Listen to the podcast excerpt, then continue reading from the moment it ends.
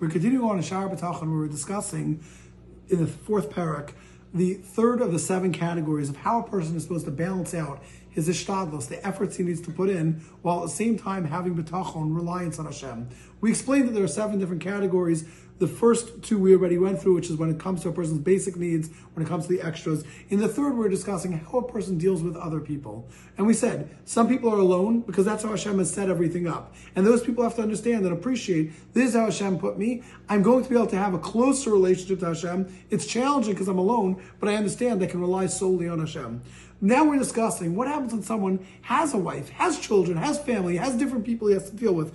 And we explained already that a person has to put in the most efforts.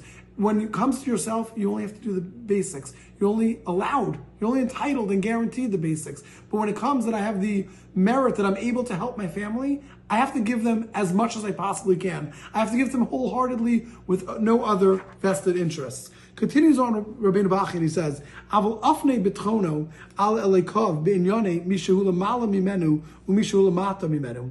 When it comes to the correct way of reliance on Hashem, when it, when I'm going to somebody else and I'm asking someone who's either above me or someone who's below me, meaning someone who can help me and someone who not necessarily can help me, depending on how our situations in life are. Mikitos bnei adam from different groups of people. Now, typically, we're going to go to someone who's above us, someone who's more capable of us. Haponim The correct way to look at a person and to ask for help.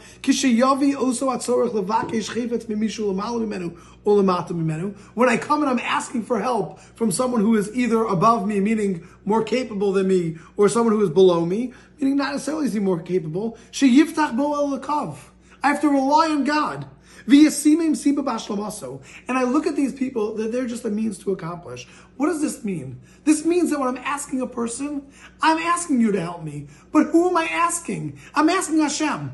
I'm asking you, Hashem, to do this for me. Now it happens to be, I'm asking you as a person to please help me. But really, it's understanding, I'm asking you to be the conduit. You to be the one that Hashem is sending you through. My Rashiva Zatzal, Rabasha Rubinstein, had what he was known for as he called it the puppet master. He said that this entire world, and we have to realize every time we ask someone for something, we're not asking them. We're asking them to be the little puppet that's controlled by Hashem. Every single thing that takes place in this world is God pulling the show, pulling the strings. Hashem is making things happen. When we go and we ask for a favor, when we ask someone to do something for us, we're not really asking them.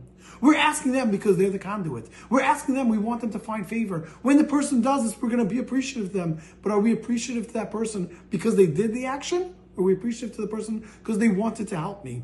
We need to understand that we need to be appreciative to the person for wanting to help us. The fact that the person did help us, it's not true. That's not, they're not, they didn't do anything. They simply chose to want to help us. Hashem is the one who said, make it work, not them. Continues on, and Rabbeinu Bachya says, Kasher yasam avodas ha'aretz riyasa tarfo. This is exact same way as when a person puts in the work into his land and he seeds it and he wants it to be able to bring out livelihood. When you plant in the ground, is the ground growing? Is the ground the one who's delivering to me the end product? Absolutely not. It's Hashem who goes through all the different stages, and Rabbeinu Bachya is going to explain how this works. But what we have to understand is we don't go to the ground and say, wow, you are amazing ground. Ground, you produced for me um, wheat. You produced for me trees. You produced all these things for me. No, I put in a seed.